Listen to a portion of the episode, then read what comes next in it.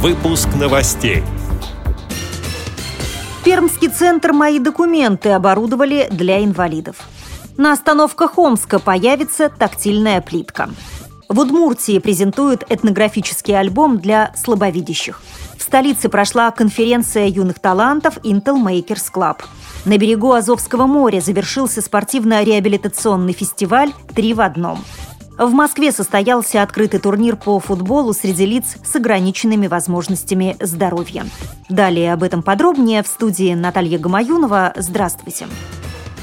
Пермский центр предоставления государственных и муниципальных услуг «Мои документы» оборудовали для людей с ограниченными возможностями здоровья. Были установлены пандусы и тактильные таблички с применением шрифта Брайля, делится информацией сайт newsline.ru. Также появились яркие маркеры границ лестничного пролета, направления перил и входных дверей, кнопки вызова помощи и система слуховой петли, позволяющая снижать фоновый шум в помещении и акцентировать внимание на речи специалиста.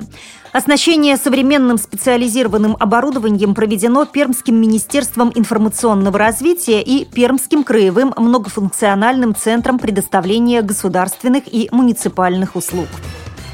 На остановках Омска планируют выложить более 900 квадратных метров тактильной плитки. Рельефное покрытие появится на 19 остановках общественного транспорта. Пока плитку уложили только возле глав почтамта. Как сообщает сайт bk55.ru, работы планируют завершить в октябре. В Ижевске представят книгу для слабовидящих, посвященную истории Удмуртии. Как сообщает пресс-служба Министерства культуры, печати и информации республики, этнографический альбом получил название «Возвращение к истокам».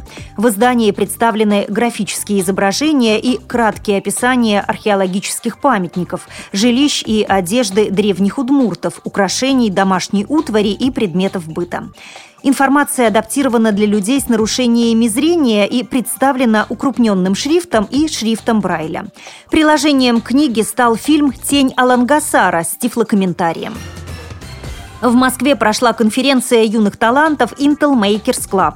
Одним из гостей мероприятия стал студент МГТУ имени Баумана Павел Курбацкий, который разрабатывает планшет для слабовидящих. На данный момент изобретателю удалось реализовать функцию поддержки тренажера для изучения азбуки Брайля.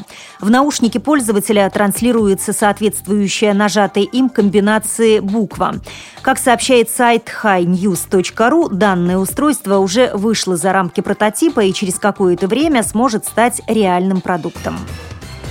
Краснодарская краевая организация ВОЗ провела на побережье Азовского моря спортивно-реабилитационный фестиваль «Три в одном». 18 команд боролись за звание лучшей в игровых видах спорта и ориентировании.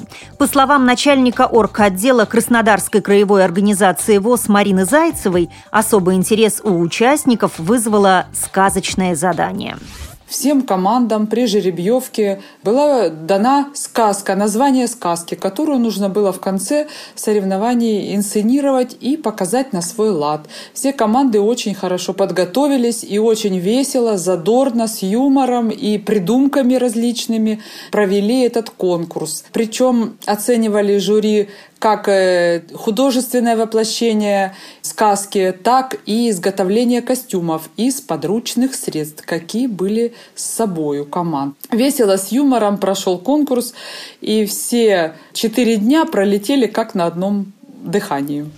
В итоге третье место заняла команда Тихорецкой местной организации ВОЗ, второе – Темрюкской, первое – Анапской. Благодарим за предоставленную информацию общественного корреспондента «Радио ВОЗ» Екатерину Смык столице в спортивном комплексе «Олимпийская деревня-80» состоялся открытый турнир по футболу среди лиц с ограниченными возможностями здоровья. В состязаниях приняли участие инвалиды семи категорий.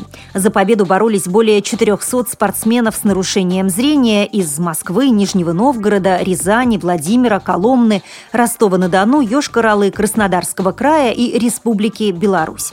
Для того, чтобы уравнять шансы слабовидящих и незрячих, всем участникам этом завязали глаза. Как пишет газета «Вечерняя Москва», турнир был организован Департаментом физической культуры и спорта Москвы, Федерацией футбола инвалидов России и региональной общественной организацией «Поддержка молодежных инициатив».